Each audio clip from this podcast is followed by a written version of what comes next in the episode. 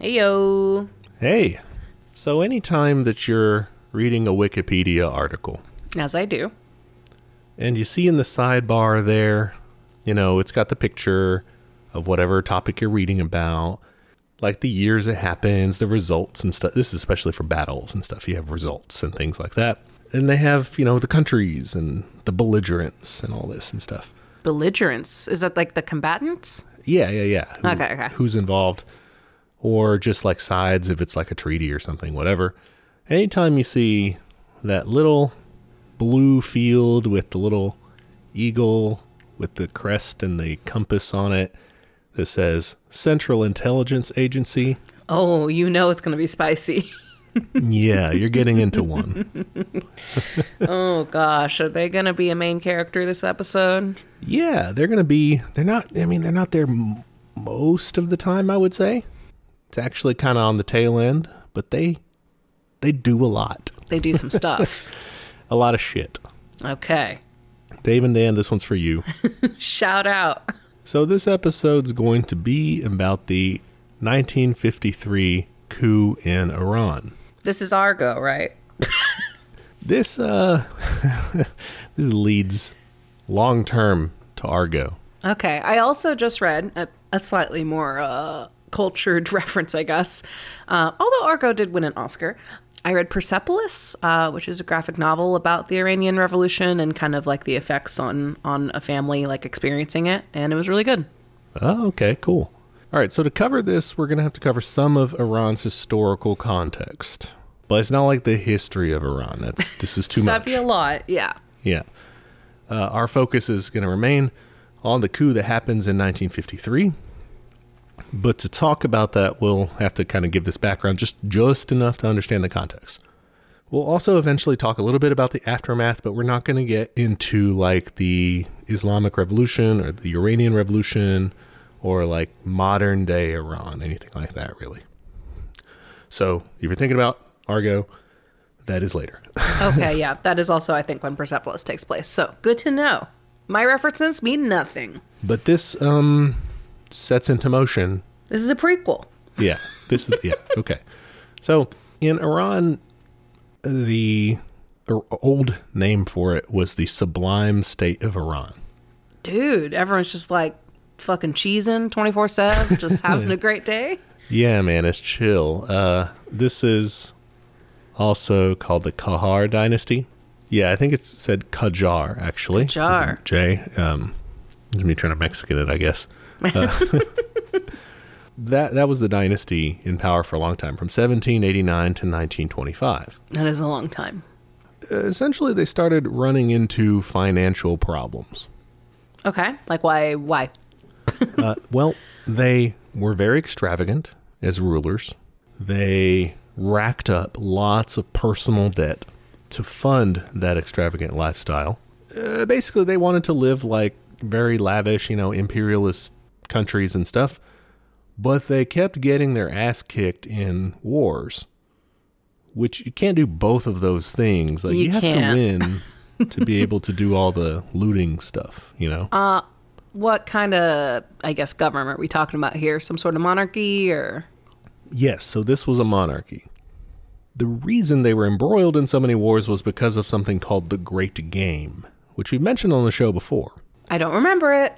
Well, it's it's not great. Um, It's Okay, not really not a game. great. It's people dying. Uh, Oh, yeah. Bad game.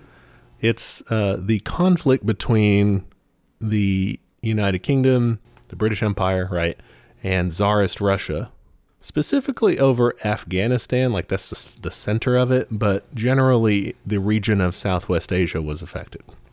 And so there's a lot of complicated back and forth, but Iran ends up one of the kind of pieces in this that goes to war with one side or the other and repeatedly gets got. So they're broke. They're trying to still live it up. So they start giving stuff away to fund, like in exchange for basically selling things uh, from their country to pay for their own shit. Okay. What were they selling? So 1872, for example, is the Reuter concession, which, like, Reuters, the news agency. Mm-hmm. This is like that guy, Reuter. he was a British banker. Of course he was. Paul Reuter. What this did was he agreed to buy basically he would he would uh pay a yearly rent to the Shah of Iran for uh, control of all the roads, telegraphs, mills, factories, any extractive industry, any other public works, uh, Holy anything shit. like that, He got everything. for 65 years. He just owns a country now. That was sort of the deal. It was it was so ridiculous, right? This is mind-boggling Yeah. that even the British that he you know he was a citizen there, they were like, "No, you you sorry you cannot you can do, do that. that. No. So it had to wait until 18 that was in 1872. It had to wait till 1889 and also get pared down a lot. yeah. They were like, you can't do all that. uh, right. But they, he still, they set up the Imperial Bank of Persia and had like a license there to do that and kind of loot the country through monetary means. And uh, all of these are, all of these instances that we'll go through, we're not going to go through all of them, but the examples here are just, uh, again, the, the, the liquidization or yeah, liquidation. selling it off to pay for ridiculous stuff. Uh, there's an example of the this was the Qajar dynasty that had a slide. You can think of this kind of as a water slide because it went into the baths okay. from the uh, from the harem, Okay.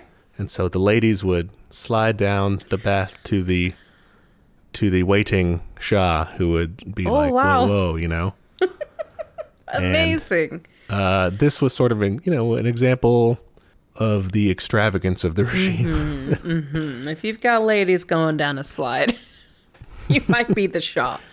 At least be able to pay for it with your own money. Yeah, what the hell? We can't afford this lady slide. All right, uh, another concession was in 1890, and this one really pissed people off. It ended up leading to the Persian tobacco protest. What's that? So, first of all, we refer to Iran nowadays by that name, but back before like the 1930s, it was called Persia by outsiders. And then Iran was like, hey, we call ourselves Iran. Please do this. and Yeah, so people yeah. changed it. All right. Gotcha. And there was a big concession to this British uh, major named G.F. Talbot. Okay. Sounds like a jerk. Is he a jerk? Kind of. I mean, he he got a full monopoly over tobacco production, sale, and export for 50 Wow. years in exchange to rent to the Shah. So he'd give him like a cut of the profits. He gave him like two something million in cash. Jesus. And then he got to run tobacco there, which was central. I mean, people smoked like crazy. Wow. Okay. Wow. Just selling off your country wholesale. Yeah, and so like all these merchants and tobacco growers and stuff couldn't compete. In 1891, the merchant class started protests in the bazaars. The Grand Ayatollah stepped in that year to uh, sort of swing things. A Grand Ayatollah, this is a term we know of nowadays, maybe, as something to do with Iran. A Grand Ayatollah is a religious leader, like the Yeah. top religious leader um, in a particular branch of Sect? Sh- uh, well, uh, uh, it's the largest branch of Shia Islam. Mm, okay. Gotcha. Uh, it's called Twelver Shia Islam. So it's it's a highly respected religious authority for most uh, Iranians there. Gotcha. And so he steps in by issuing a fatwa, uh, like a ruling on Islamic law. Yeah, Says, yeah. hey, this is what it is. Uh, don't use tobacco. Oh, okay. Everyone's going cold turkey. Yeah, he's like these these guys are fucking with tobacco. Don't use tobacco, and people shut down the markets, the bazaars. They boycott tobacco, uh, and the Shah has to cancel this uh, this deal that he signed because everyone's pissed at him. Damn, they must be really pissed to like quit smoking. That's that's some dedication. Oh yeah, the contemporary accounts anyway are like everybody was smoking like chimneys, and then all of a sudden, boom. I bet everyone just like stayed home with the lights off, just like nobody talked to me. Everyone was so angry. so yeah, this this also cost the country money. They had to pay like buy out the contract for seventy seven mm. million dollars. Not never oh my fun. gosh. But the importance here, the reason I bring this particular concession up, besides being an example, is that this is one of the earliest instances of the merchant class allying with the clerics and, and the cleric sort of mm. structure, which will come into play later on. In 1901, you had the D'Arcy concession, an oil concession to British businessman William Knox D'Arcy, which was very consequential to the story because it had to do with oil. This sold off oil, natural gas, and mineral rights, like exploring for it, extracting it, transporting it, selling it, whatever, for 60 years for $2.2 million in cash, $2.2 million in stock options, Jesus. and 16% of the annual profits. okay, cool. Just just a bunch of British guys just getting what they can. Yeah, it really sucks when your Shah is broke. Never fun. uh, this was in 1901. It takes till 1908, a bunch of fumbling around comedy of errors stuff before they strike oil. Uh, they end up selling the rights to the Anglo Persian Oil Company, which will later be called the Anglo Iranian Oil Company, uh, AIOC. I don't know which one's going to be shorter acronym wise, or this is not a great acronym or name. So I mean, it does sound like AOC has become a sentient robot. AIOC. AIOC. oh yeah, that's a good one. Oh. So they they sell them off to that, and this is one of the predecessor companies of modern day BP. So yeah, that's going to come into play later when we get to the big shit. Uh, so the importance here is the British are getting in on the oil game in Iran. We'll get back to that. Uh, another development here is not to do with the concessions, but a bourgeois sort of revolution against the Shah's autocratic rule. okay, what do we got? Who the players? Uh, so in 1905, you have uh, something called the Persian Constitutional Revolution, where the old merchant uh, cleric alliance kicks Yeah, back in. All right, they do a bunch of protests, uh, they do boycotts, and they force the Shah to do a constitutional monarchy with a parliament. I mean, makes sense. This Shah's pretty much going nuts. yeah, they're tired of it, and it's it's kind of it's ineffectual. Basically, they don't they think it's being mismanaged completely, and I would agree. So they're like, let's let's fix this. They they uh do they elect a parliament. It's mostly centered in the capital Tehran, and it's mostly from the merchant class. Yep. Just Marx would have predicted that pretty easily. you know, your standard bourgeois revolution. Yeah. Uh, it wasn't a smooth process. The Shah, like, they, they transitioned to an, another Shah, like his son. I think the guy dies. New Shah Hudis uh, literally invades his own capital to get rid of the parliament because he didn't like that. Cool, cool guy. Yeah, he um, did direct rule for a bit. It was called the Minor Tyranny. Wow. But then parliamentary forces, you know, retook it. There was this big deal. They replaced him. But the important thing here is that Iran ends up, through this process, getting a constitutional monarchy, getting a parliament, this sort of limited bourgeois democracy, which will be the system of government they have uh, during the coup that we're going to be talking about. So that's its origins, how they get from pure despotism to some parliamentary democracy, and we'll A see very back small again. step up. Yeah. Uh, there's also something else I wanted to mention in the background uh, the jungle movement of Gilan. What the fuck is that? So this starts in 1915, and it's really complicated stuff. Could be its own episode one day. But it's where we see the first communist stirrings in Iran. Hmm, I'm interested. Yeah. So uh, that whole like subject, I think we could explore more. Short story in World War One, right? Mm-hmm. Fucks a lot of stuff up in world history. It's it's it's a main it's a recurring uh, character. That fucking guy. Yeah. so World War One in Iran is Britain and Tsarist Russia fighting against Ottoman Empire in Germany. It's kind of a battleground there. Fighting over the resources, fighting to protect against each side, like expanding and flanking the other, that sort of a thing. Now, Ottoman Empire. Where is that in relation to present day Iran? Uh, it would be, Is that more Turkey? it is yeah, Turkey plus. It's a little bigger than Turkey. Well, it depends also on when you're looking. Let me see World War One. It's like Turkey plus um, what is nowadays Saudi Arabia. Okay, okay. That sort of a region. What are they like north of Iran? I need to pull up on my. Oh, map. so they're um west. To the north of Iran, you have the Caucasus, modern day like Azerbaijan, Armenia, that sort of area. oh, Google is spelling Turkey T U with an umlaut R K I Y E. This is how Turkey requests to be referred to. Interesting. And it's not getting as quick of a buy in as Kiev, but it hasn't been invaded, so It's a good start. yeah, uh trade offs there. But it's that's the same thing with Czechia is Czech Oh, Republic asks for Czechia. Czechia is also updated. So I don't know. Okay. uh, that's an interesting. That's that's something that I have not really delved into, but I, it has been kicking around in my head. Um, random sidebar. Yeah, no, very random. But I mean, you know how I feel about countries and what they want to be called. We should let them fucking decide. right. Everyone get should get that. I agree. With you. Yeah. All right. Communism. All right. Uh, getting back to World War One. World War One, our favorite topics. Uh, so they're fighting in in Iran, and Russia and Britain essentially occupy Iran, trying to you know protect it in terms of their interest uh, from Yes. the other side. I, right? I did air quotes, which don't translate well in a podcast. Well, it's it's in my notes too, so patrons can can find that.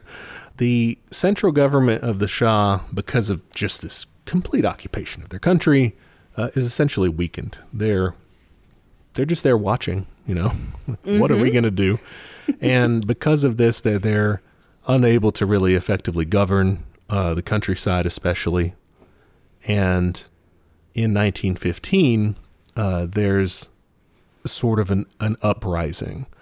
Uh, it's the beginning of the jungle movement in the northern forested uh, Gilan province there. Ah, okay. And they demanded autonomous status, Hell yeah. end to corruption, and foreign influence. Mm, nice. Okay. Those are like pretty reasonable things. I mean, autonomous is a lot, but you know, that's fine. I'm into it. Yeah, they uh, also, though, stepped it up. They were like, I don't know if Christine's going to like that that much. So they added in land reform. oh, yeah. They knew that I was waiting for that that heat. Yeah, so just, you know, add that extra pizzazz with land Love it. reform.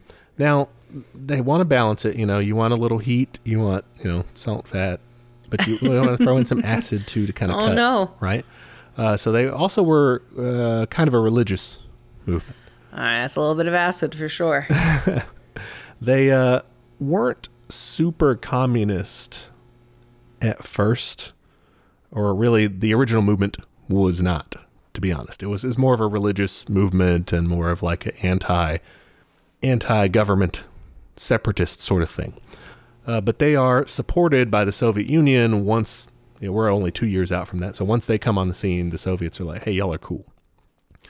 Uh, in May of 1920, the jungle movement's been bubbling for a while. Uh, they end up allying with the Soviet Union to form the Iranian Socialist Soviet Republic. that sounds sick. Yeah, that's like, you know, I'm in. it's like their own little Soviet Socialist Republic, their own little constituent part that could, boom, be added to the USSR. Kind of cool. Uh, but it doesn't really last. It's a tiny, it, if you look at it on a map, it's it's like a little bitty part of Iran, basically. Yeah, I'm looking just at the green part of Iran on the map, and it ain't big. It, yeah, it, this would be like uh, the the Connecticut Soviet Socialist Republic or something for you, the U.S. Right? Now, I would move to that, but yeah. Uh, so it's tiny, it doesn't last long, and it's unrecognized. It's sort of a rebellion. They were led by a party called the Justice Party. That's a sick name, too. yeah, so they were former social democrats, kind of, uh, they were, but they were more radical, and they soon changed their name to the Communist Party of Iran. Also good, a classic. Why why mess with it? Yep. What works? Uh, so they were, of course, supported by the Soviet Union.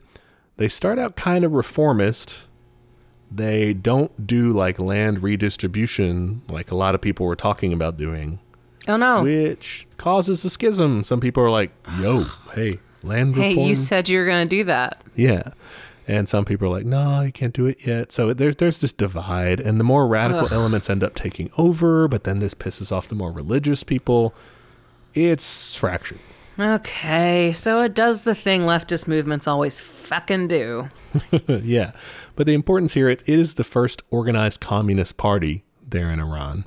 And it lays the groundwork, I think. This is where you start to see the earliest instances of this government versus communists sort of dynamic.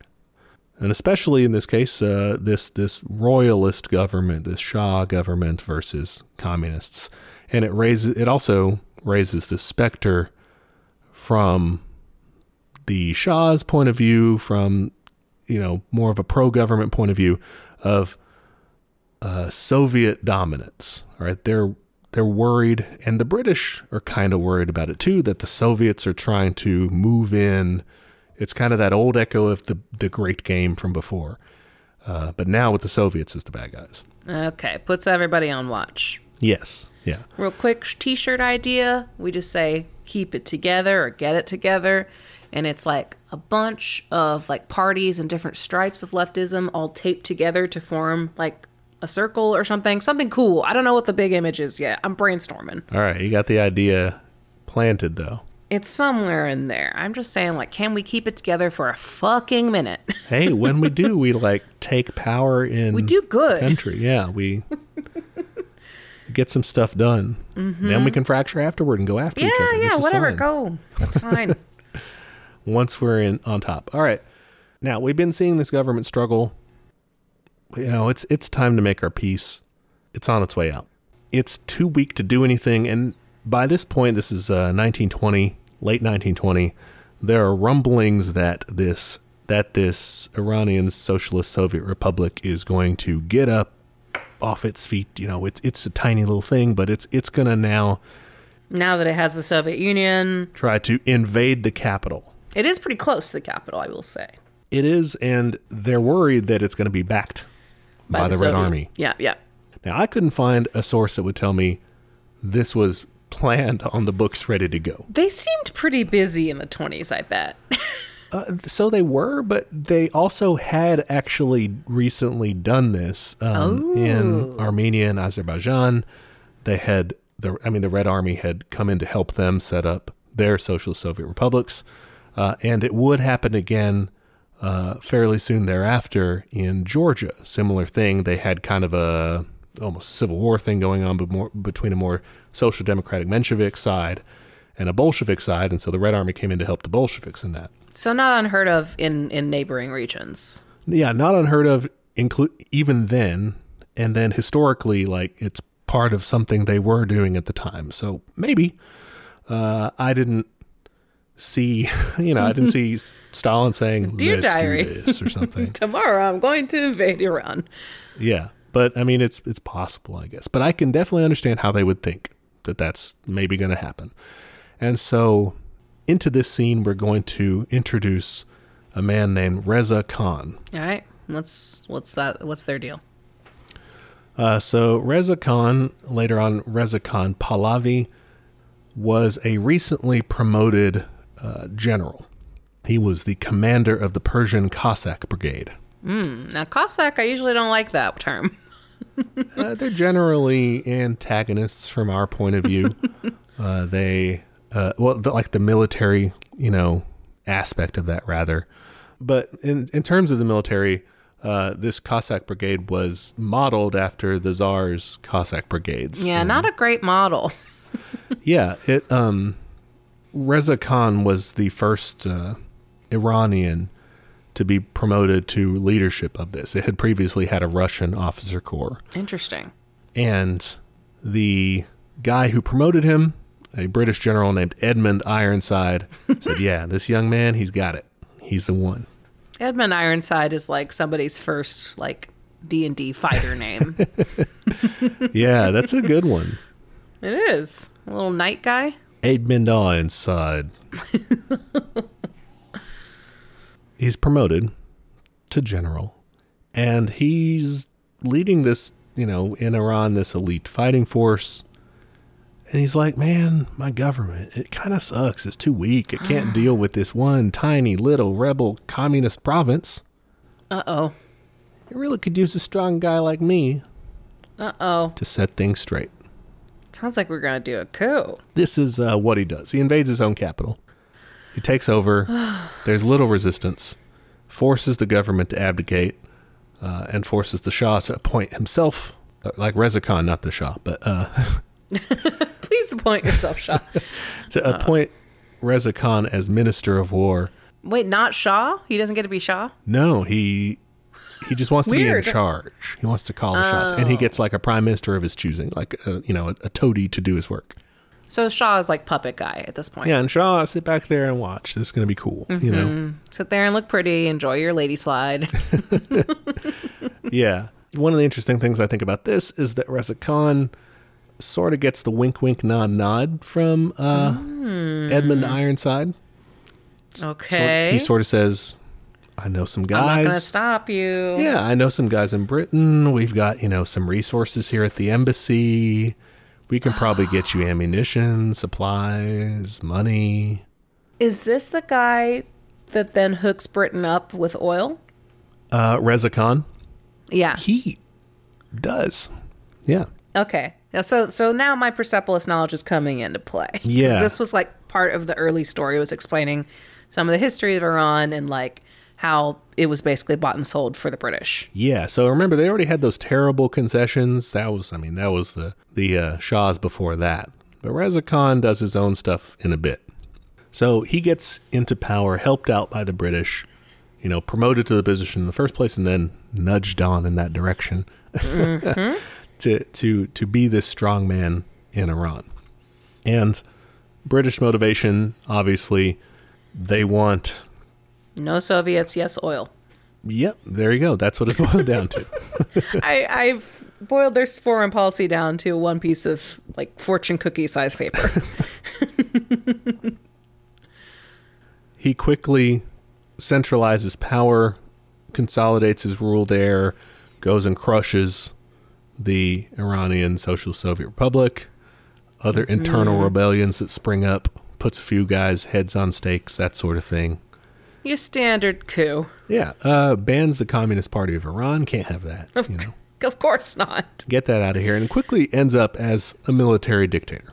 Uh, he eventually convinces Parliament to exile the old Shah, who by this point had fled to Europe because he's just like, I'm I'm not needed here. What am I doing? And uh, they have him make him Shah instead. So he becomes Reza Shah Pahlavi. Of course. And his son is Muhammad Reza Pahlavi. He becomes crown prince. He's the one that people, or at least I, usually think of when people generically refer to Phil Leotardo, aka the Shah of Iran. Yeah, this is the one that that like seeks uh asylum and shit later, Yeah, right? yeah, yeah, yeah. Okay, okay. He's the one that gets overthrown in the Iranian Revolution later. Gotcha, gotcha. So we got Papa Shah and future Shah. Yes. Uh, so the new Shah, a little bit about him to kind of kick us Reza, off here. right? Yeah, Reza. He starts a modernization campaign. He builds lots of infrastructure, uh, expands the education system, judiciary, this sort of stuff. Not bad. So hold on, quick question. Yeah. He's not religious? He is not. Uh, That's not part of like his platform. he's not like an absolutist in terms of religion. like he doesn't want to make Islamic law the law. So, for example, he encourages Western dress. He discouraged hijab. Uh, he allowed women to attend law and medical school. Uh, he fined public businesses that didn't serve women. At some point, made it to where, in the discouraging hijab um, campaign, made it to where if you were going to a public event, whether you were fancy aristocrat people or regular people, women were not supposed to show up in head coverings at all. Wow, okay. He was, you know, pretty strictly against that uh, by the close, closer to the end of his time, and uh, so so I mean that that kind of pissed off, you know, religious conservatives and stuff. Totally. Foreign policy wise, he tried to play the imperialists off of each other, but was kind of too weak. He does, in the oil question, renegotiate that concession, but it's still really good for the British. Uh, the Pahlavi dynasty doesn't it doesn't take a hard line on that at all. He is an interesting departure, I think, from previous Shahs because they're crazy extravagant and he's more like an incredibly stern guy, like uh, really authoritarian, even on a personal level. He apparently would kick subordinates in the nuts if they let him down. He would just. Oh, okay. Uh, so anger problems and seemingly a pretty shitty father. Okay, great. I think this is. I assume he speaks Farsi because he's from Iran. They had a, or they probably still have. Language doesn't change that fast. Uh, they have a, like in Spanish, uh, tu versus usted, sort of a Yeah, yeah. informal, formal thing. And he always used the formal term when talking to his son Oh. and demanded the same as well. I, okay, yeah. I'm reading a, a Sandra Cisneros book right now, and I'm like shocked whenever the grandmother makes them use usted for her. I'm like, oh, like I would cry. Uh, and another pretty terrible aspect of his parenting, he refused to show his son any love or affection due to his belief that it would turn him gay. I can't wait for Daddy Issues Shah to take power. Sounds like he's going to do a great job and be Yeah, really well sure. adjusted. Yeah, that's going to be fine. uh, so he's Shah now, doing all these Yeah. things. He sure is. Very authoritarian guy. It's a constitutional monarchy, but it basically allowed for the Shah to be as big as he wanted to be. So you have a weak Shah, Parliament's going to have more power, vice versa. And Reza Shah was very assertive, so he was always doing things. he did his thing. Yeah, he suppressed opposition to, he jailed and executed opponents, all this stuff. Uh, one guy he jailed uh, in 1940 uh, was a guy named Mohammed Mossadegh. Who's this guy? Sounds familiar. Well, he's the guy who's going to get overthrown in the coup. Yeah. Uh, but let's get the rest of the previous Shah's story, the background here done. Uh, 1941, World War II, Reza Shah keeps Iran neutral, Oh, okay. but he's more or less an open admirer of Adolf Hitler. Whoa, okay. Didn't see that one coming. Uh, not so much in like all of his policies necessarily, but like in being a strong leader like him, sort of thing. Yeah, that makes he- you know, sense. he's like, oh, that there's a self-made guy, you know. But he's in being neutral. He's also seen as being too friendly toward Nazi Germany. Germany is one of the countries that he was trying to kind of play the great powers and stuff off of, which just would not do during World War II. no. Iran's got a lot of oil. Germany could use this uh, as a staging ground from which to launch broader attacks Oh, yeah, yeah. especially into the Soviet Union, which Britain had done in the Russian Civil, War like at, right after the Russian Revolution, they had launched troops into the Soviet Union from northern Iran. So Germany was like, that sounds great. I would love to do that. Right, and the, the British were like, "Hey, you could do that to us, or to, uh, to our ally, or to British India." So they were very concerned about it. In August 1941, the British and the Soviet Union launched a surprise invasion of Iran called Operation Countenance, and just boom, just overwhelmed them. Really one-sided. It's pretty embarrassing for the Shah. Uh, I bet Mr. Tough Guy. Mr. Tough Guy, he'd been like, "Oh man, I've built up our military. It's you know super strong now. All this." I'm the fucking Cossack or whatever. yeah, and then he just gets flattened. Yeah, Okay. So UK and USSR are just like, oh, we're not going to let Germany have this. So yoink. yeah, they just roll Okay. in, they take over the place, they force Reza Shah to abdicate in favor of his son. Oh, dear.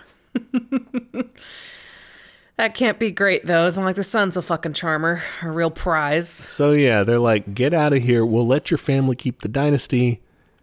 Uh, we'll support them." If you agree to get actually the hell out of the country, like exile, Wow. like leave. Okay, where does he go? Oh, uh, he goes a few different places. He ends up in South Africa, though, at the end of his life. Mm, okay. Yeah, he ends up South Africa. That's in 1944 when he passes. Uh, but the new Shah, Muhammad Reza Pahlavi, and he's just going to be the Shah from now on. okay, just the Shah. Gotcha. Yeah, no more Shahs after him. He'll be the last. no more Shahs Shah, you have to remember. Nice. The last Shah. That, want, there's probably a movie. That's called probably a movie. Yeah, I wouldn't be surprised. Uh, he was more liberal, less politically authoritarian than his father. Like, example, he takes power. He does this general amnesty for political prisoners thing. Just sets a bunch of people free. Including like the communists he locked up, right? including the communists. So, um, one such person is Iraj Eskandari, uh, who shortly thereafter founded a political party called the Party of the Masses of Iran, Hell yeah. uh, which, in like the, I guess that's the translation. It's called the Tudeh Party, which was a communist party. Fuck yes. Uh, and originally, that Tudeh party was fairly mm, reformist, Socdem sort of, but quickly goes left. In the first elections that they contest in 1944, they put up 15 candidates. This is for 136 seats, so they're not running everywhere, obviously. They put up 15 candidates and they get nine of them elected. Not bad. Not a bad showing. Yeah. So that's to the, the parliament, also called the Majlis. It was a complicated election. I don't really want to get into the whole thing of that because it's not the main story. But I just wanted to introduce the Tudeh party kind of as a group because they will come back into play later on. That's really, uh, like I said, the historical context is just here's a person, here's a person. They're coming back later, but here's their backstory. Mm, This is like the the last time on whatever, you know, like Yeah, or you're doing like different uh, vignettes of each, you know, superhero before they team up. yeah, yeah. At the end of World War II, right? Uh, you got a new Shah. The threat has passed. The U.S. and the U.K.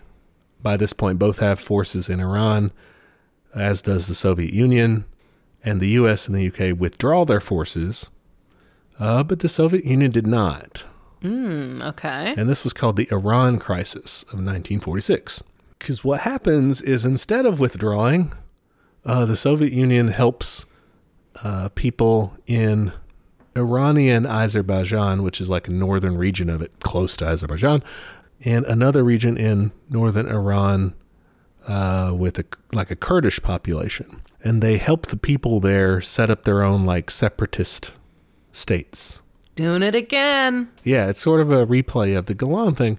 Uh, so in the Azerbaijan region, they have the Azerbaijan People's Government, and then in the Kurdish region, they have the Republic of Mahabad. The people there start doing kind of an uprising thing. The Shah's government's going to go like send troops, but the Soviet troops that haven't withdrawn just like don't let them go. Sorry. Great. Love it. And so they're they're Soviet aligned. They're not recognized by anyone else. They're just these breakaway sort of territories. But it's pretty short lived. The situation seems basically untenable. They're tiny. The Soviet Union really doesn't. Uh, the Cold War's just kicking off, kind of. They don't really want to make everyone super mad about these particular provinces. It wasn't the most important front to them in the just now sprouting up Cold War. They've still got the Chinese Civil War going back into full swing. Uh, they've still got uh, the situation in Germany, in Eastern Europe. They, I mean, a lot of things going on. So they don't really last that long in their support of that. They take their troops out, and those states are mopped up, and quite violently.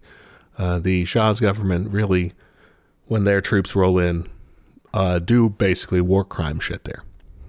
The importance, though, is there's more anti Soviet paranoia internationally, you know, it's Soviet dominance sort of thing, and in Iran itself. So later on, this will make it easier to raise the threat of, you know, leftist politicians being too cozy with, you know, with Moscow or whatever. Uh, I mean, there's still going to be leftist and, and socialist and communist parties and politicians, but uh, and they're, they're going to face this stigma from conservative right wing forces. They're going to be like, "Oh, you're just trying to, you know, work with the Soviets," sort of thing. Mm, Okay. All right. In 1949, there's an assassination attempt on the Shah. Oh, okay. Someone tries to shoot him, and they kind of unload on him. I mean, they shoot their they shoot five times at him. and Only one of them hits, Wow, okay. and it just grazes his cheek. Oh, bummer. Yeah. the assassin was sus- was just cut down afterward, uh, but they suspected him to be a Tudeh party member. Ooh, okay. So they banned the party. They're like these assholes. You know what are they even doing here? But it, he actually probably wasn't a member of that. He was probably, they think, a religious fundamentalist.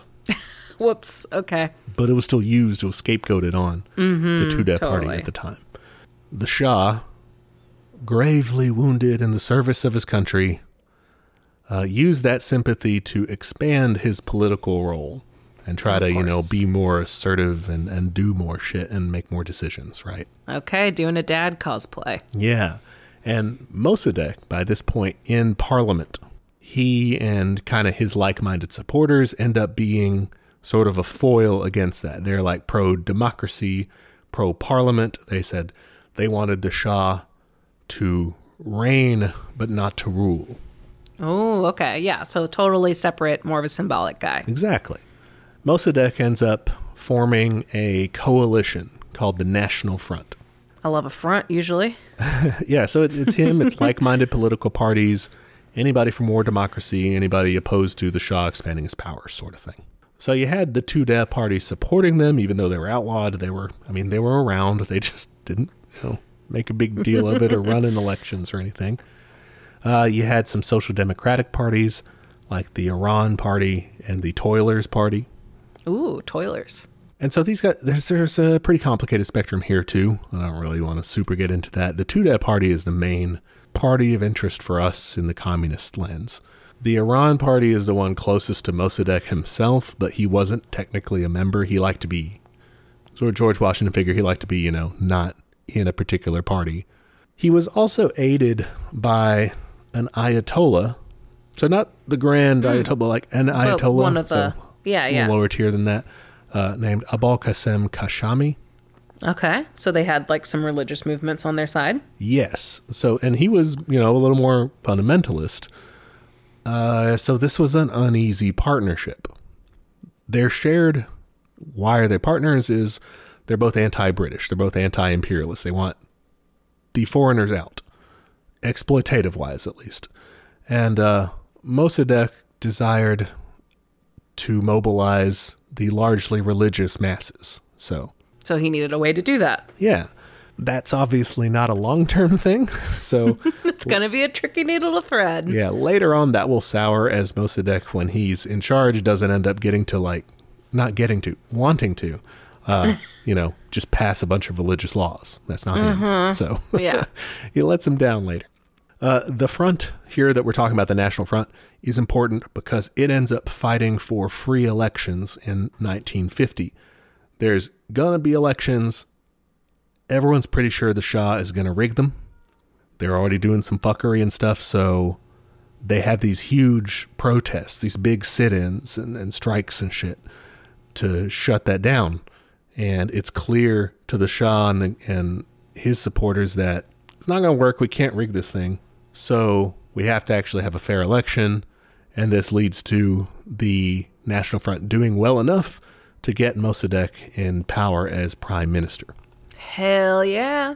Which leads us to uh, the question of nationalization, which is really going to get us into why did this coup happen? He nationalized oil. Yeah, yeah, I mean that's the that's the main thing. I mean, I'm telling you guys, I'm a very visual person. So once again, just really plug in Persepolis here because it made me remember things.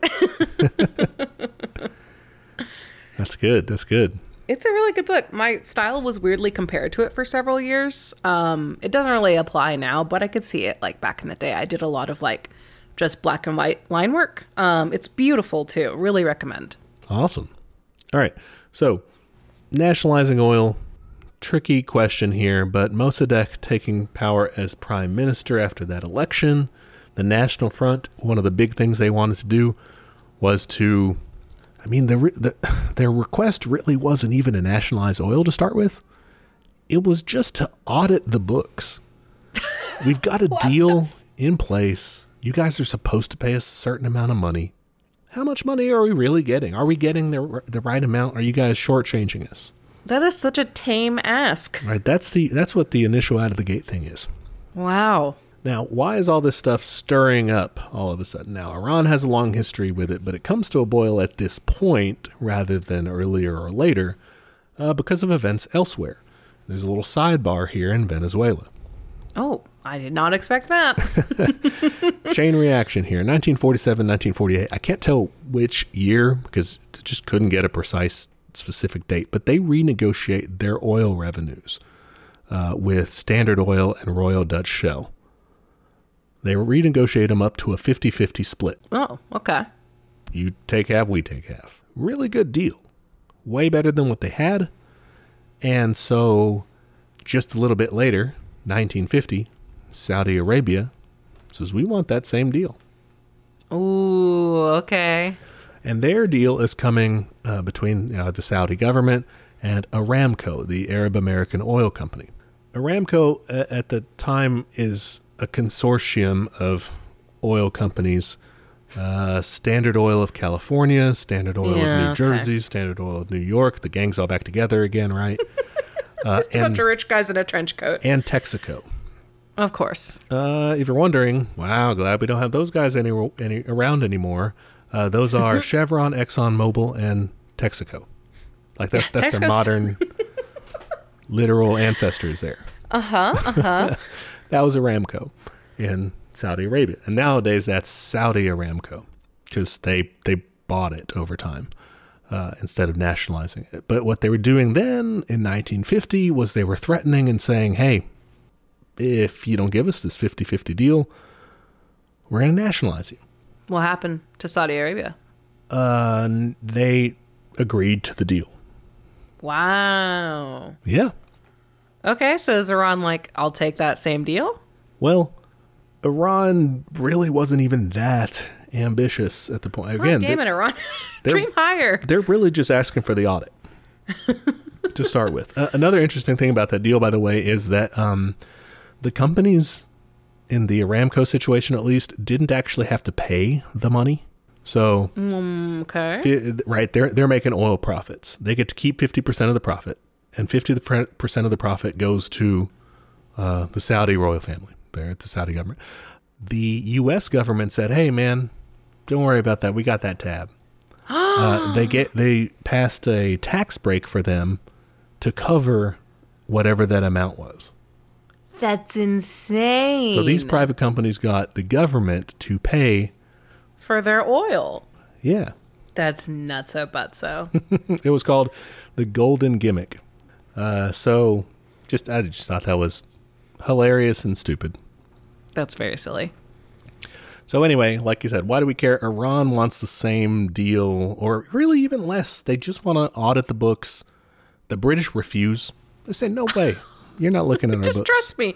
Okay, but if someone like refuses that, wouldn't you be like, well, you're definitely not paying me what I'm owed then, you know? Right, yeah. So the next step was, okay, well, fine. We want the 50-50 mark. Like that's mm-hmm. come on. Everyone tried else to is be doing that. nice. And the British are like, absolutely not. You're not getting that either. What the fuck? And the crazy thing is, it's not just Mossadegh and the National Front that are doing this. The Shah also supports this. I mean, Iran Yeah. could use the extra cash. This would be good. He, you know, figures he could do a lot with this. Absolutely. A lot of lot more lady slides. Actually, by this point, the Lady Slide had been destroyed. His father destroyed them Oh, that's right. oh, bummer. as a, you know, symbol of decadence from the previous uh, dynasty. Isn't it the Shah whose wife bathed in milk supposedly? This one, uh, new Yeah. guy, yeah, I think so. Yeah. They He's did. got milk wife. They did a lot of uh, extravagant stuff. He was not like his father in that regard. He liked to fly planes. He had reportedly like a, you know a fleet of cars. Always was nightclubbing in Paris, uh, womanizing. Oh man. Very, very ridiculous uh, sort of fellow. All right, uh, May first, nineteen fifty-one. We always like a May first. I do love a May Day. The British have refused to negotiate. Iran's parliament holds a vote and nearly unanimously agrees to nationalize the oil. Fuck yeah. So they create the National Iranian Oil Company. They nationalize the um, the AIOC company, the British one, and they they, they say we're going to take stuff over. Mossadegh gives this speech that I think is pretty good. A little excerpt from it, anyway. Our long years of negotiations with foreign countries have yielded no results thus far. With the oil revenues, we could meet our entire budget and combat poverty, disease, and backwardness among our people. Another Fuck important yeah. consideration is that by the elimination of the power of the British company, we would also eliminate corruption and intrigue by means of which the internal affairs of our country have been influenced. I mean, yes, totally. Like if if that if you want those guys out of there, that's what you got to do. Yep, you got to kick them out. And so they move to nationalize it. They even say, like, hey, this law will provide that 25% of the net profits on the oil will be set aside to recompensate the company. Mm, okay, that's nice of them. I wouldn't have fucking done that, but sure. Well, that's one of the things I love about all of the big bad nationalizations and expropriations and everything that everyone does is the re- the real reason that like the foreign companies are mad about is because they've been tax dodging the whole time.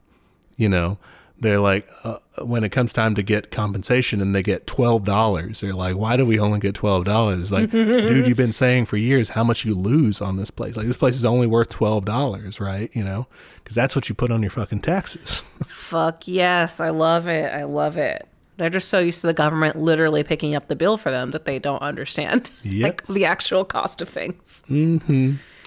So the British have a nice, even, measured response. They say, "Oh, you're right. I I learned a lot. Thank you for calling me in." They sat down and listened. uh, no, so they blockaded Iran. of course they did. They withdrew all their British personnel. Uh, they blocked Iran's access to their British bank accounts. And they led an international embargo on Iranian oil. Fuck. Okay. Who all was in on that? Well, I mean, lots of people bought Iranian oil. Oh, uh, so they just bullied basically everybody. You know, not like the Soviet Union, but pretty much the whole Western NATO sort of types. And it, this, this, so this was huge. Oil production declined by ninety six percent. Whoa. Iran really was kind of counting on this income to be happening, you know. Uh-huh. And the British and Aramco they fucked them over. they were not hurt by this. The British, the Americans, they weren't hurt by this because what they would do is just double production elsewhere to make up oh for my it. god. Fucking pieces of shit. So real havoc was uh, brought down upon the Iranian economy because of this. We're going to take a little sidebar here to talk about what Mossadegh was doing in government. Like, what was he like as prime minister? Besides the whole oil thing, which is It's a big deal. we're gonna cut. we're gonna circle back to that as the coup really goes down. But just to give you an idea of like what was overthrown when he gets overthrown. So a lot of social reforms. All right, that was one big thing that his coalition wanted.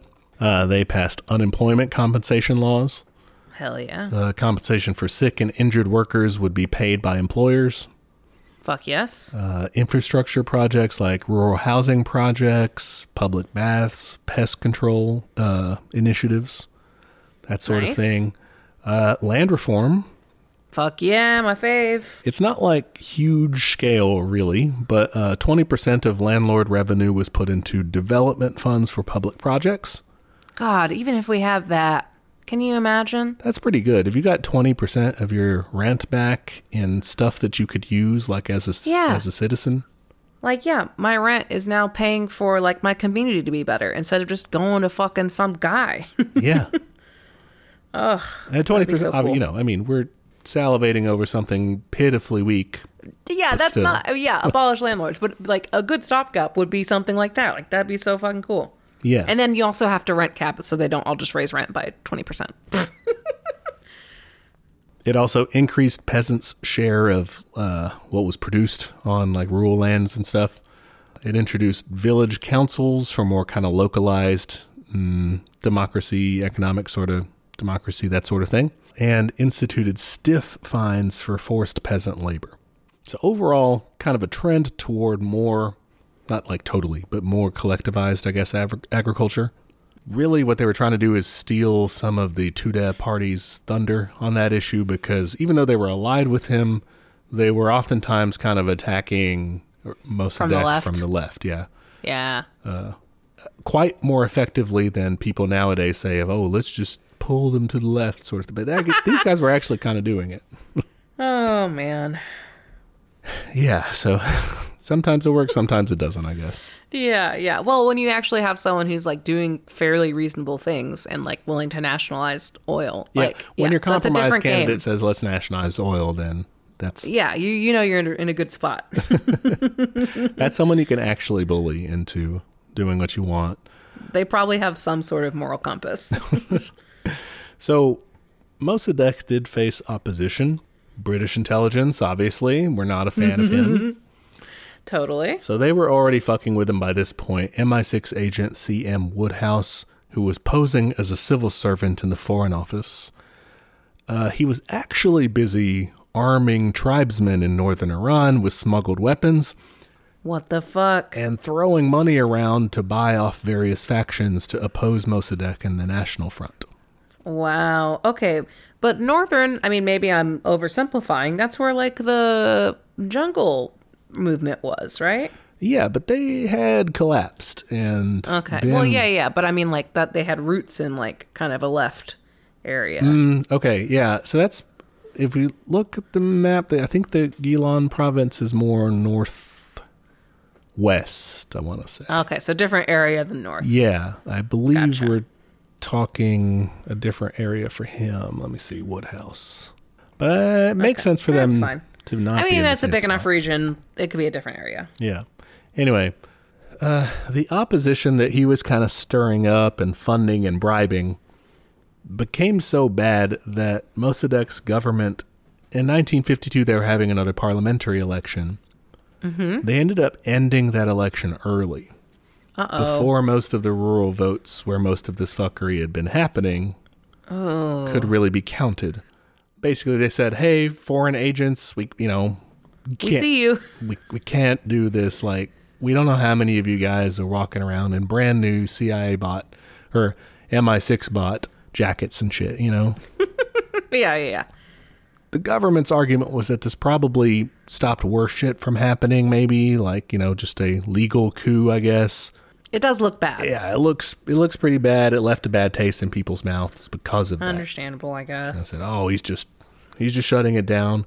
They had just got enough to like have a quorum, enough people there in Parliament to do anything, and the uh, National Front guys still had enough to you know pass things.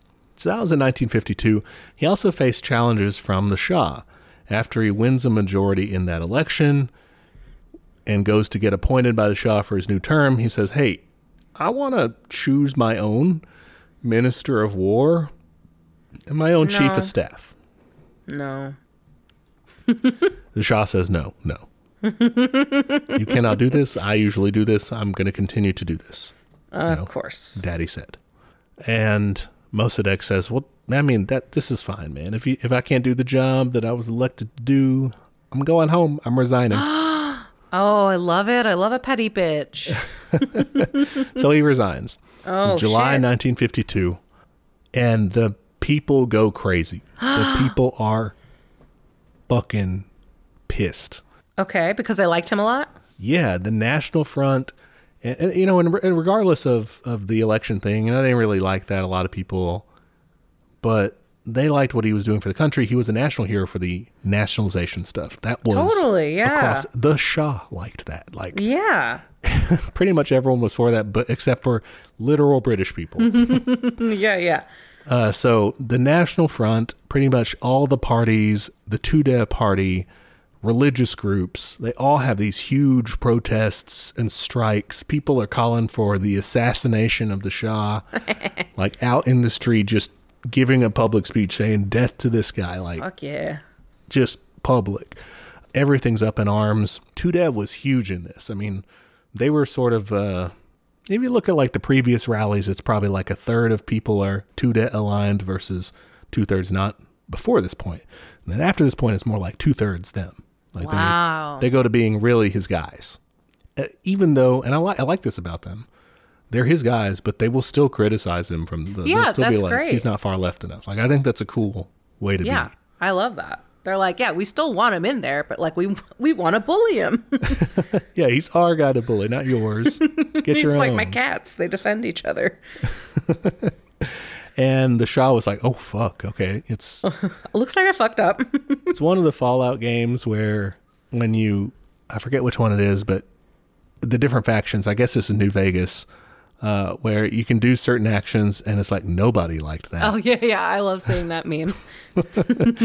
That's what he saw in his corner of his screen. Nobody liked Nobody likes that. All right. Uh, so he gives in and and says, "Fine, fine, fine. Uh, temporary PM, you're fired. Come back here, Mossadegh, please. Be my Please, PM take again. care You of can me." appoint your guys. It's okay." Oh this my is like days later. He, he was just like, hmm. What a like sick move. Just be like, mm, okay, I'll just leave. enjoy. yeah, enjoy dealing with everyone being mad that I left. Uh, so back in the saddle and Mm-hmm. hotter than ever, Fuck yeah, Uh. everyone loves this guy. Mossadegh gets Parliament to grant him emergency powers, like I mean Palpatine style, sort of, Yeah. uh, to rule by decree for six Yes. months. Okay, are we getting rid of this Shah? Some people are thinking that that's maybe where this is going to go. It does know. seem like it. People are wondering. He, so he gets some stuff there done. Like a lot of the reforms we're talking about take place over the course of his prime ministership. I was just talking about them all at once. He gets it extended after that for another 12 months. And so then he, he's doing those reforms and stuff. He does start cutting back on the Shah's powers. Fuck yeah. Uh, he limits his personal budget. Says you got enough cars and shit, man, don't you think? He nationalizes some of the royal lands and things that they have. God, okay. I mean, maybe he's not left enough to do this, but I'm like, damn, if you quit for like a little bit and everyone lost their shit, sounds like you're more popular than the Shah and you could just get rid of him. Like, I wish you'd just like fucking gone for it. Yeah, well, it takes just a little bit more to push him to that level. Because Okay. by 1953, shit is really like he's trying to do all these reforms and stuff, but he's running into the wall of the economy being so trash because of the British embargo.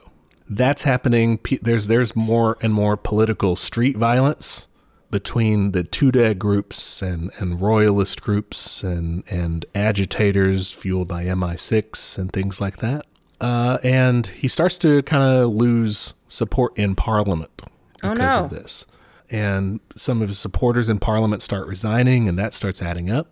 Uh, he ends up jailing dozens of his political opponents who are suspected of working with foreign agents, uh, which is, I mean, that's I likely. mean, yeah, yeah. It's upsetting still to people to see that. Uh, so in July, things are seemingly maybe closing in. Uh, he announces a referendum. That is go- uh, a referendum. Put it to the people. Do you want to dissolve Parliament and just have his government run things? Oh, kind of an intense ask. I think it's yeah. I think it's interesting because this is maybe not so intense of an ask in month three of your emergency decree.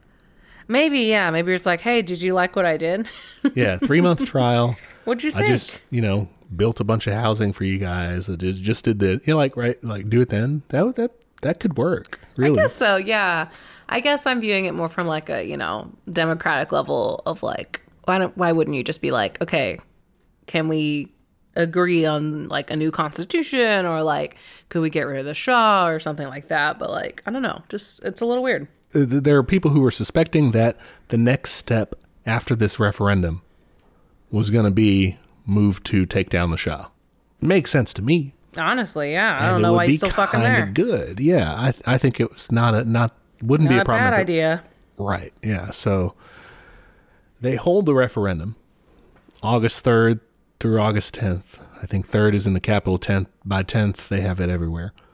Uh, and it goes, well, it goes overwhelmingly in favor of Mossadegh. Maybe a little too overwhelmingly. Uh oh. the battle balloting wasn't secret. First of all, it was just like a, go in that booth if you want it, go in that booth if you don't, sort of thing. you know, so everybody knew, and you Kinda, had yeah. roaming street bands and stuff. Maybe not Ooh. the safest environment, the fairest environment. I don't love that. We say overwhelmingly this was a 99% affair. Now, here's the interesting thing. One can say, Mossadegh, man, I mean, make it look real. He was really popular. Sure. Maybe it looks like he really kind of rigged it because he was, you know, playing around or whatever. But uh, we were talking earlier how MI6 was down there throwing money around and stuff. By this point, the CIA was also uh, ready to do things too. There was speculation that possibly one or both of those agencies had a hand in like fucking with the elections in Mossadegh's favor Why? to make it look, Look shady. Ill, more illegitimate so that they could Oh. 'cause you- so you're about to tell they're, they're going to use this against him as pretext Mm-hmm. for what they do Okay, okay. That is So- really interesting. So it's possible it's kind of a weird strategy because you are helping the guy that you're immediately but But you're then kind of helping to set him up so that's a maybe i didn't see a lot on that but anyway let's get to the actual actual coup let's launch it. we had an hour prologue. yeah all right but the coup itself actually pretty quick so oh, okay. Yeah. I mean, most coups probably are. It'd be weird if you had a super long coup. Sounds like you maybe failed. The longest coup no this one takes four The days longest coup is like a fucking Jack Ryan novel. but it's like a it's a romance um, Ooh. like the the wedding or the marriage is referred to the longest coup or uh, referred to as the longest coup or something like that Ooh, okay, okay. I sort like of- that. Like a Regency romance. yeah that's a hard genres to tie together Mm-hmm. Uh, Jack Ryan Regency romance. yeah. Hard mashup. All right. So by this point things had changed. Up till now the british were doing a little bit of fuckery with mi6 but really to to do the whole thing to get really get rid of mossadegh they wanted american help. Of course. and up to this point they had been rebuffed. President truman credit where credit is due the man did kill uh, lots and lots of civilians with the only use of atomic weapons against humans Yeah, I, I don't typically give a lot of compliments to Harry S. Truman. But he thought that using the CIA to knock over elected governments would set a dangerous precedent. No, it's a one time thing, right? We're never going to do this again. He was like, "Where have I heard this one before?" so he said no, and and the British couldn't convince him. Restraint. Maybe he felt bad because of all the genocide. Maybe, probably not. I think he Probably slept not. soundly on that front. uh, but this changes when Dwight D. Eisenhower takes office in 1953. He had no such qualms regarding the CIA, and the British had no trouble convincing him that Iran was, you know, just two steps away Just from a worst. communist takeover. Oh, okay. Eisenhower, for his part, was already seeing, you know, Red Scare shit everywhere. Mm-hmm. He was horny for it. And Iran, I mean, we, we went over its history. It has its own kind of convincing aspects in that regard. It's not unheard uh, of in the region. Yeah, you have the Tudeh party literally in the streets. Uh, you have the the Soviet history there in terms of involvement with Iran.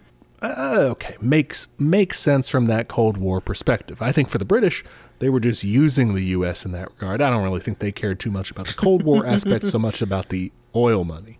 Yeah, yeah. So was the Soviet Union like friends with them at this point or no? They were buying their oil. Yeah, they liked the Tudeh party, but they were not really friends with Mossadegh. Uh, Okay, they, okay. And Mossadegh didn't really like them either. He was fairly anti-communist as far as like the Soviet Union goes. Like he didn't want to be. You don't want to be them or join them.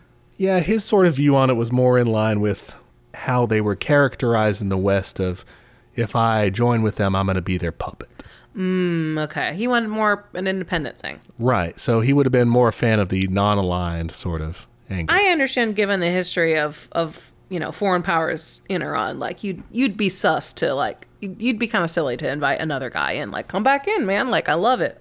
Yeah, yeah. I, and, you know, again, from our perspective, we like to try to push back against the anybody working with the Soviets as a puppet of them. But you're right. I can see their point of view on that being we Uh, just got y'all white people out of here. right. We, we don't want this again. Thank you. yeah, yeah. Even if it's a different, you know, type of government, a different type of relationship, not as not exploitative in term, but We're trying to do self determination here. Right. And it was interesting too. I mean, he had reasons to be suspicious of it. Tudeh party, for example, they were very they were very pro, you know, nationalization and everything, but they did want to give very generous concessions to the Soviet Union, arguing that this would not be exploitative, but would be international, so you know, socialist solidarity mm, sort of thing. Okay, okay. You know, and and again, it comes down to that, like, okay, yeah, we can see intellectually where that would be, you know, could be justified, but it's hard to sell that from when you have a history of colonization exploitation. Totally, totally. You can't just step in and be like, yeah, well, we want all your stuff. You know, well, what are we going to get in return? Would be the right response to that. You know, we need equipment, industrialization stuff. Like maybe then, yeah, but not just for free. so anyway, the British, they're selling this narrative about the communism angle, but they're just trying to get their oil money. They want to get their big buff little bro in the game to tear him up, right? Yeah, yeah. and they succeed. March 1953, two months into his presidency, Eisenhower authorizes covert action to oust Mossadegh in Iran. Okay, here we go. Coup mm-hmm. time. Gets his Secretary of State, friend of the show, John Foster Dulles. Fucking Dulles. He go, gets on the phone with his little bro, Allen Dulles, head of the CIA. Those brothers, they might be my time travel moment. I go back and I just I get their mom's tubes tied or something. They were terrible. Tells him, hey, Allen, figure out the details. We want to get this Mossadegh guy. So the next month, they earmark a million dollars for the purpose, and they start running a propaganda campaign, teaming up with their buddies over in MI6. Each side came up with their own little cute name for their operation. Ooh, let's hear the nicknames, the code names. The British called theirs Operation Boot. That's not cute at all. I mean, I guess it's a little on the nose, like we're giving him the boot. yeah. Or we're stomping them with the boot. I couldn't decide which one was better, you know. We're the heavy boot of imperialism or It's a little self-aware. in the US they called theirs Operation Ajax.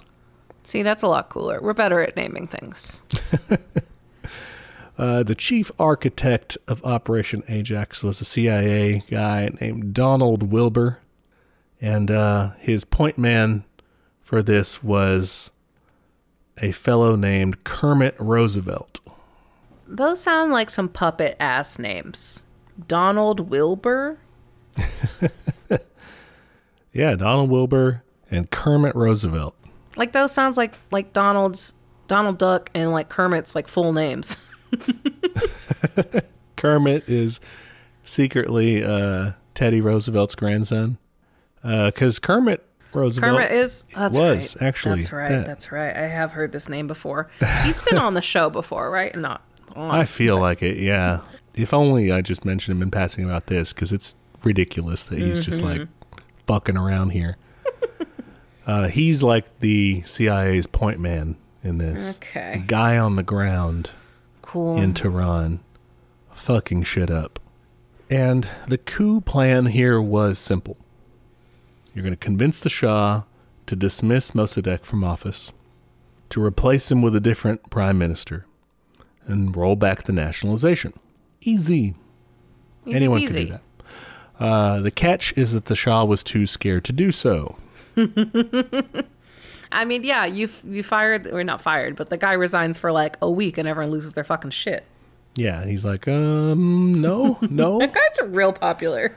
I don't want to do that again. So the solution they came up with, very clever American solution to this, bribe the Shah and his family until they give in.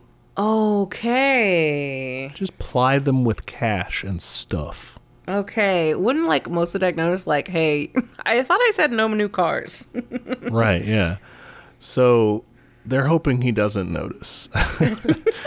Great strat. So Kermit starts his bribe campaign here. Uh, he has these secret meetings, It's like sneaks out of the car uh, of the of his compound or the embassy or whatever, like in, laying down in the car seat, covered in a blanket, sort of thing, so people don't see him. God, real fucking Tony Soprano move over here. Yeah. Uh, and so he has these secret meetings with the cowardly Shah. And he's like, hey, man, you can do it. Talking him up, you know, and he, and he plies him with millions of dollars in cash. Holy shit, we're just pouring money into this guy. He's Okay. like, come on, come on, we'll support you, you know. And he also uh, worked on his sister as well. Uh, she was way more like argumentative and, and forceful than the Shah was, uh, but she was sort of a political figure as well, you know. So they, you know, also tried to bribe bribing her with cash and a mink coat and all this, Jesus. saying, "Come on, you know, these are this is the sort of a support you can expect from the from the U.S. Just go with us here." Cool.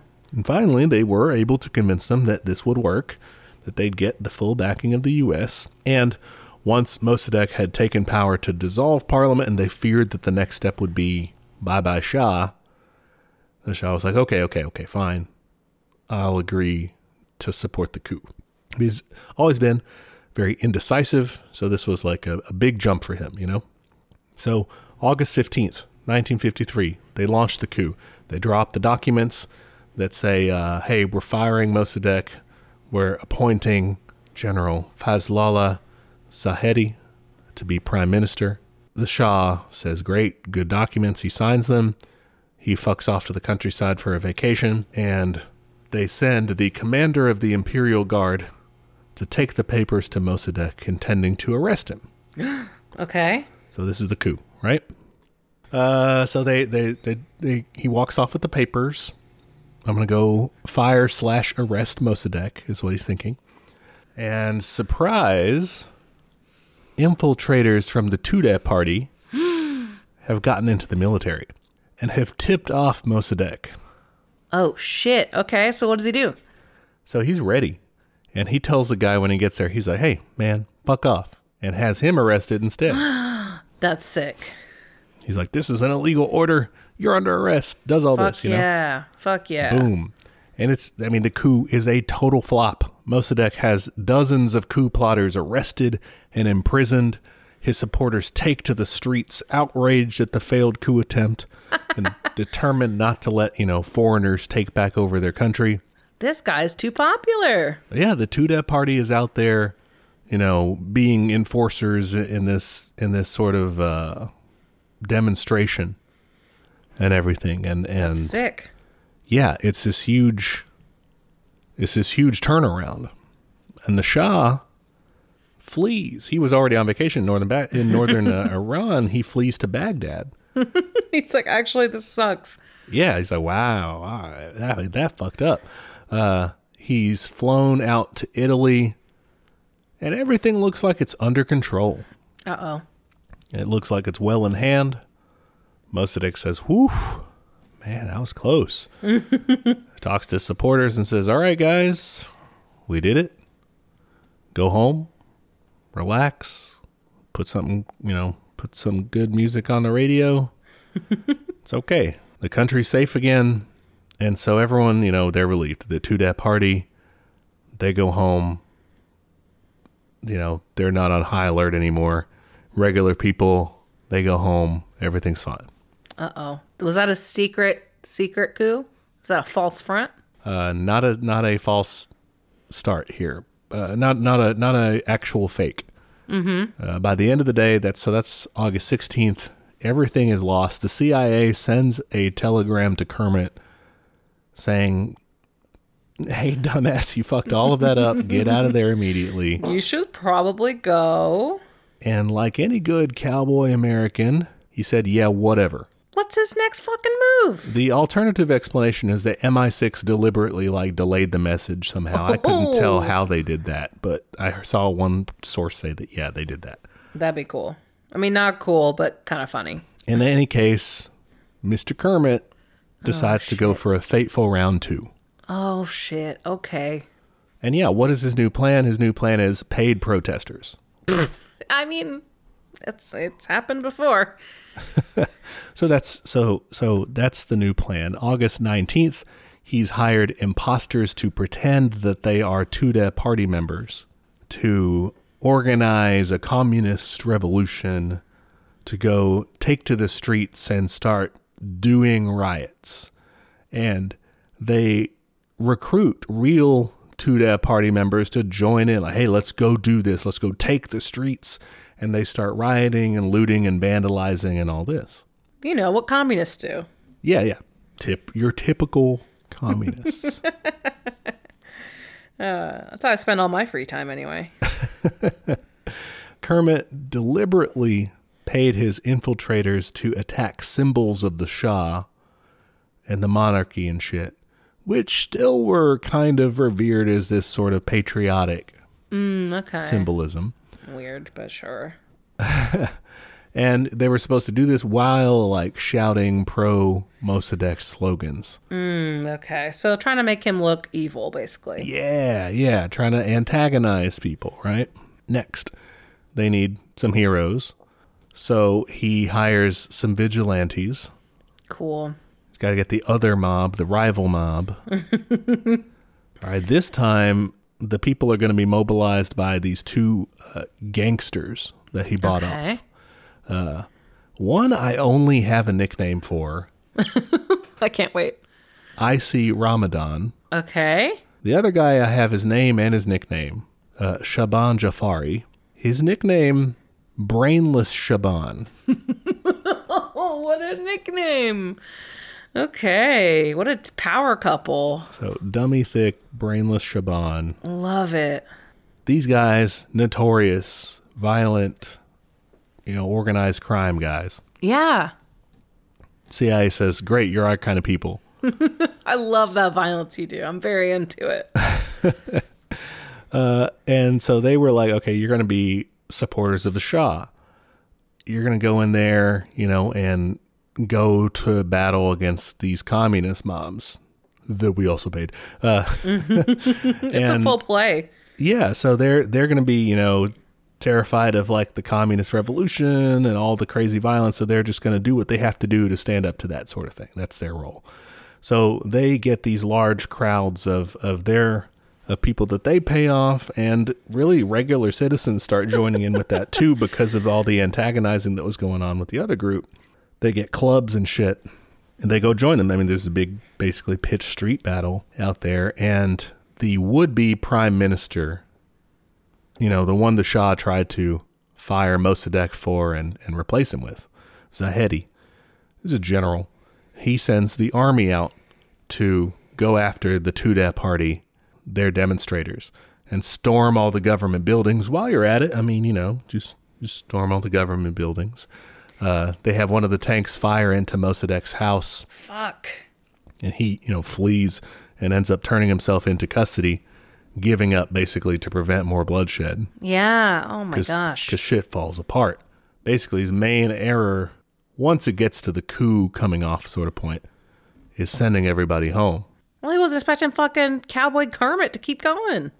yeah i mean that's that was a, a curveball apparently even by the cia's own records They're like, uh, okay, I guess we did it. you know, and that it worked too, you know, because there's no, I mean, like, that, there's not really necessarily that that's going to actually, that does require a lot of people to be like, hey, you know what? Yeah, let's do that. So, you know, it's not just purely his machinations, but I mean, it's not going to But a happen lot. without him doing that. Yeah. Yeah, So- he had a lot of money to throw around. By the end of the day, Zahedi and the army were in control. And when when he learned that the people had risen up to oust Mossadegh, the Shah was reported to have chokingly declared, I knew they loved me. Oh my god, you weren't even fucking there. Yeah, and he has this pretty stupid idea the whole time he's Shah that he's completely beloved. Oh my god, what a dumbass. So when it all falls apart, he's like he just goes he's like depressed basically because he didn't realize that everyone hated him, you know. Oh my god.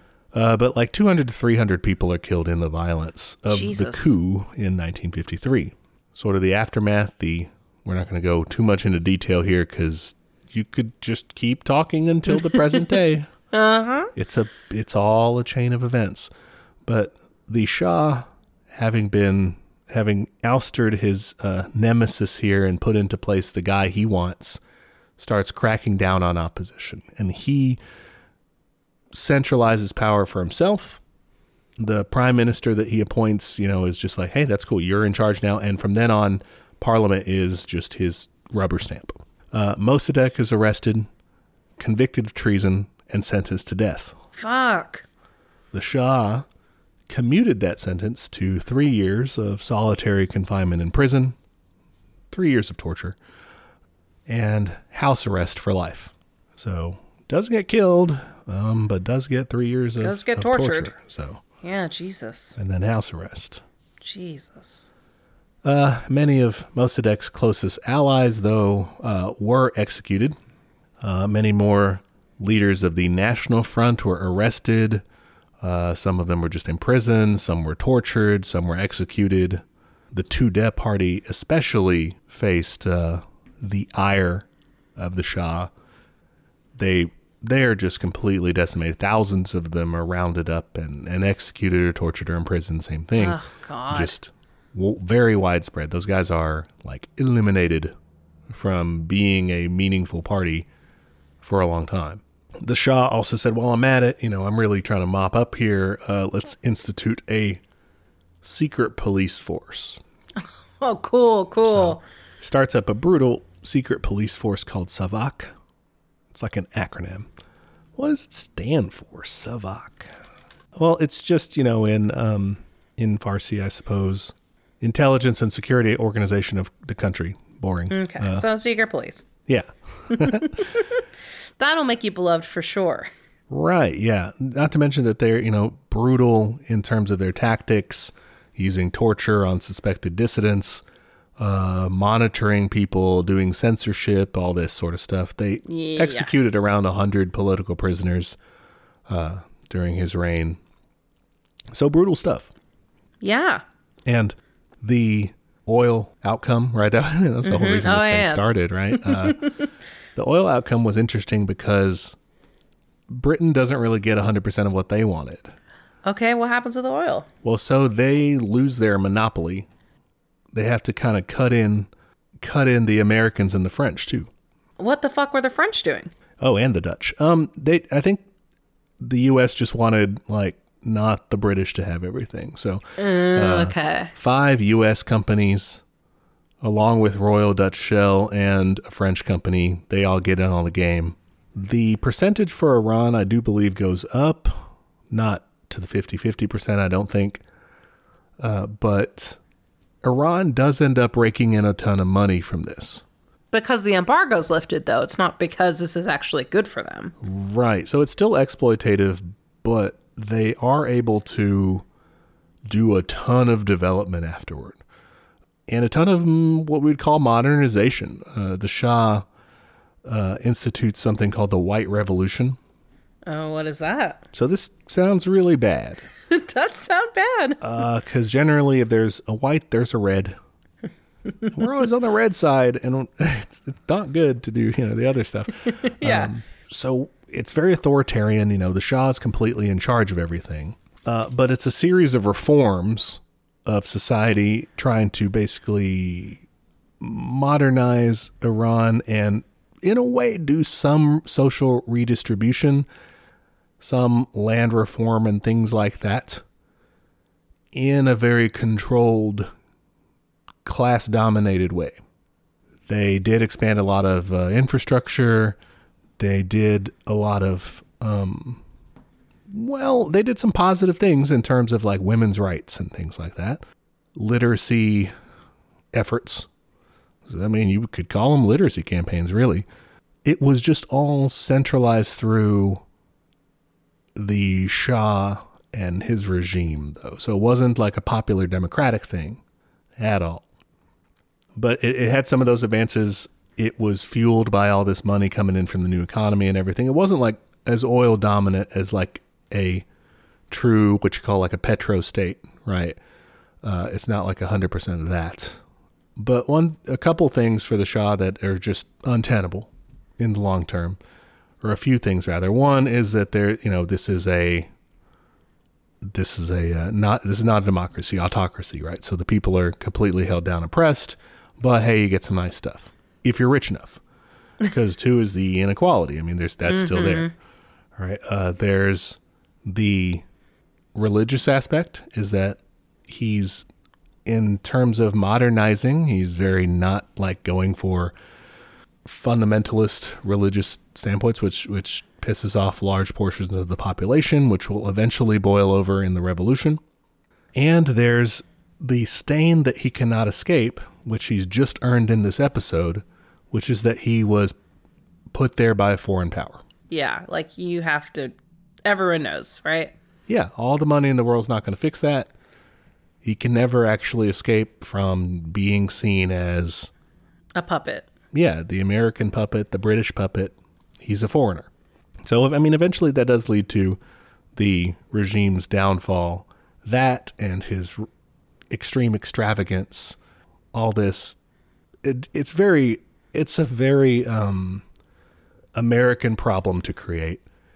It is to think, oh, we we just solved it all. Look at that. We put the guy in there, and boy, isn't he doing a great job? Look at him. Look at him go, and not see those underlying contradictions that are going to explode later you know? Yeah, like you, you set up the most unstable government possible. yeah, but in such a subtle way that it really, you know, it does look. Uh, come on, it's like our country. It does look like it's functioning. It does look like it's prosperous, like it's making a ton of money. And people are talking, we're talking about Iran being like, you know, a fully developed industrialized country in a matter of, you know, a decade or something. They were like, wow. it's, it's going to be one of the big ones. And that didn't happen because they couldn't see past that facade of, uh, the glittery, you know, top. Yeah, like what's your metric of success, you know? And if it's if it's profit, then like yeah, you did it. You got some more profit for you and your buddies. yeah. we won't get into past that. Just suffice to say, this is this is what sets up Iran for that. Totally. For oh, now I want to do turmoil. another episode. uh, we can. I mean, there's there's stuff to go get into there. I want to maybe save it for later. It's a lot to research. I, I was surprised to find as much comment. I thought this was going to be like primarily crimes of capitalism stuff, but there was so much of that kind of communist and socialist uh, inner workings that was tied into this that I found you know fascinating. Yeah, I I did too. I I was not expecting that particular stripe. Like I knew there was communism involved in Iran and like I knew like they had kind of a history of it. But um yeah, I was I was surprised by those like very small movements, but like small but seemed to be kind of effective in their own way. Their kind of frenemy relationship with the Soviet Union I found interesting. And I don't know, Mossadegh was really like a cool guy. I mean, yeah, definitely I mean, again, if you're gonna have to have a guy in charge of like a bourgeois government, like that's a good one to have. Yeah. you could do For worse. fucking sure. Yeah. Yeah. All right. So some lessons we can take from the experience. We talked about a few in the episode. One thing I think that we should point out is that in in more modern times, US officials have somewhat done as mea culpa ish as they can. you know, as as people like Madeleine Albright can, who are like, yeah, it was worth bombing children in Iraq, you know, that sort of thing. Uh, these people have a very limited capacity for it. They, they've sort of walked back and said, hey, maybe we should not have done all of what we did in Iran in the past, right? I still think that even though they, a lot of them kind of agree that they got the details wrong here, I think they still operate in the same basic logic of capital that'll still guide them to the same place. Exploit, exploit, exploit, right? Yeah, they're not going to do the same method of like, you know, let's let's fail at a coup and then do another one real quick. Like ideally they don't do that. I'm sure they still fucking will, but yeah. But yeah, they still have to uh endlessly exploit to just to survive as a class and they have states that are going to do that and they're going to do whatever they have to do to make it happen. I mean, they call it different things now. They have different justifications.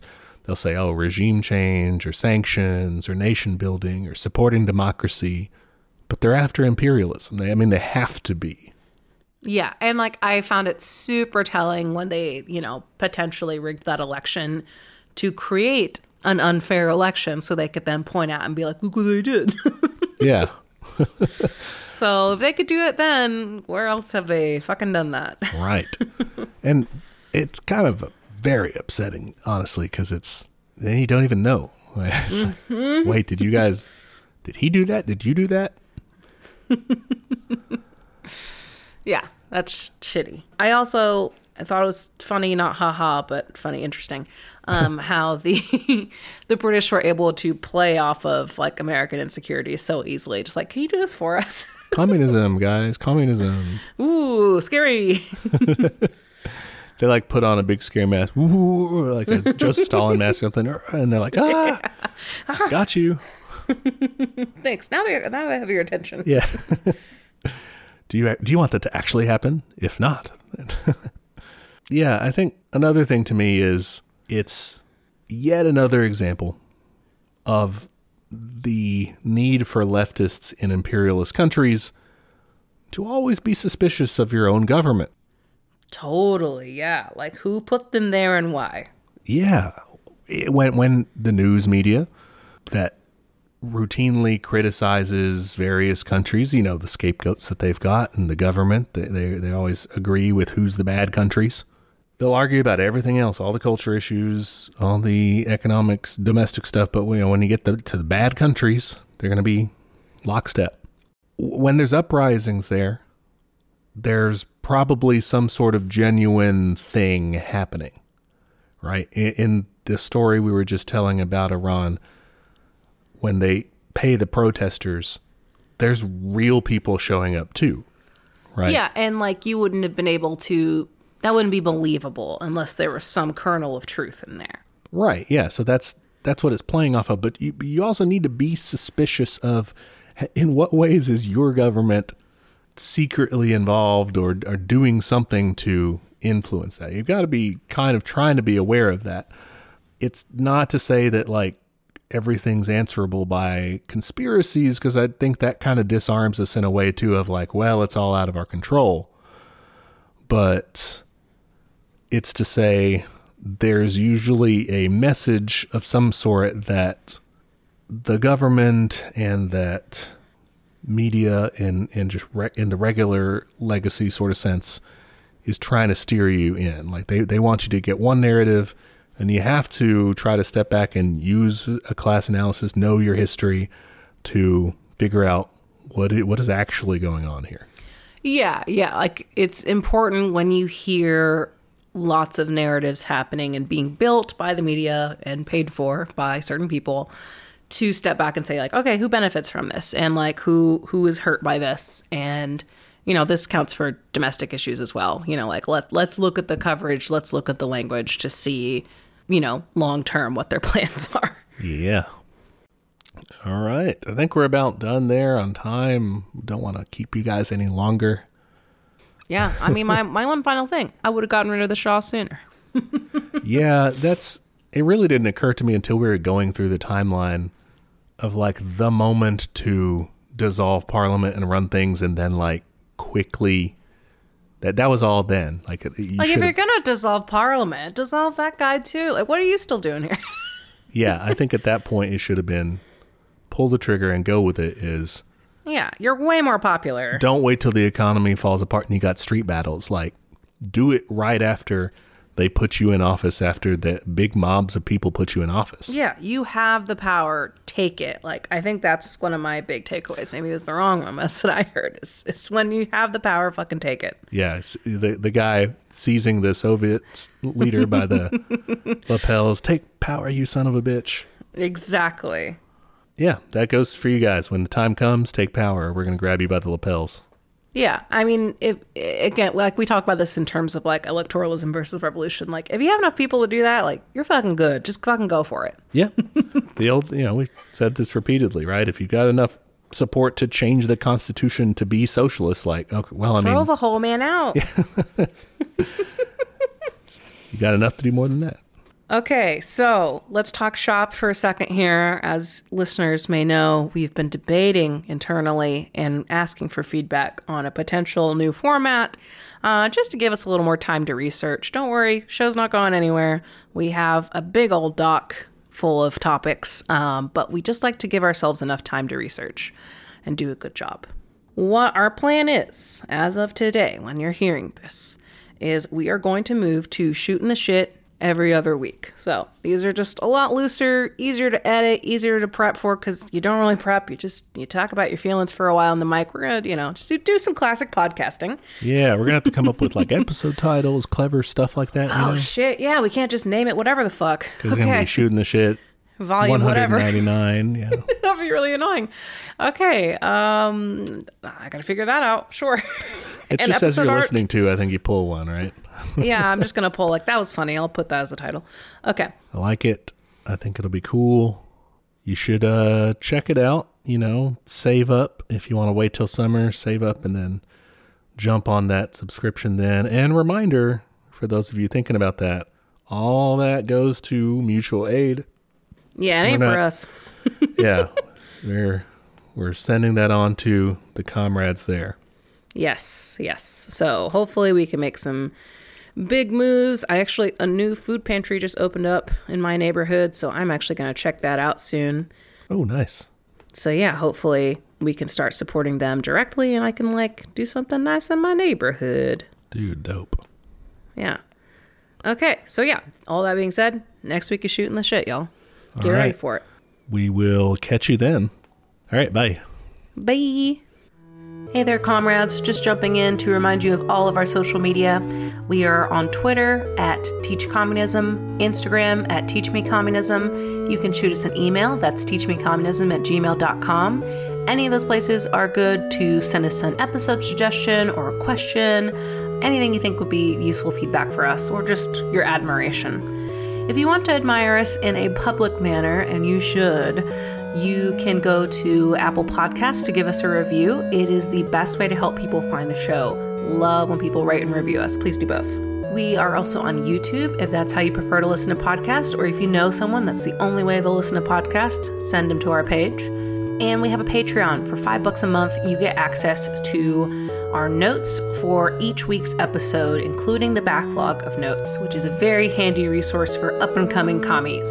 And at the end of the year, all of the funds from Patreon will be given to local mutual aid in the DFW area. So, ain't going to line our pockets.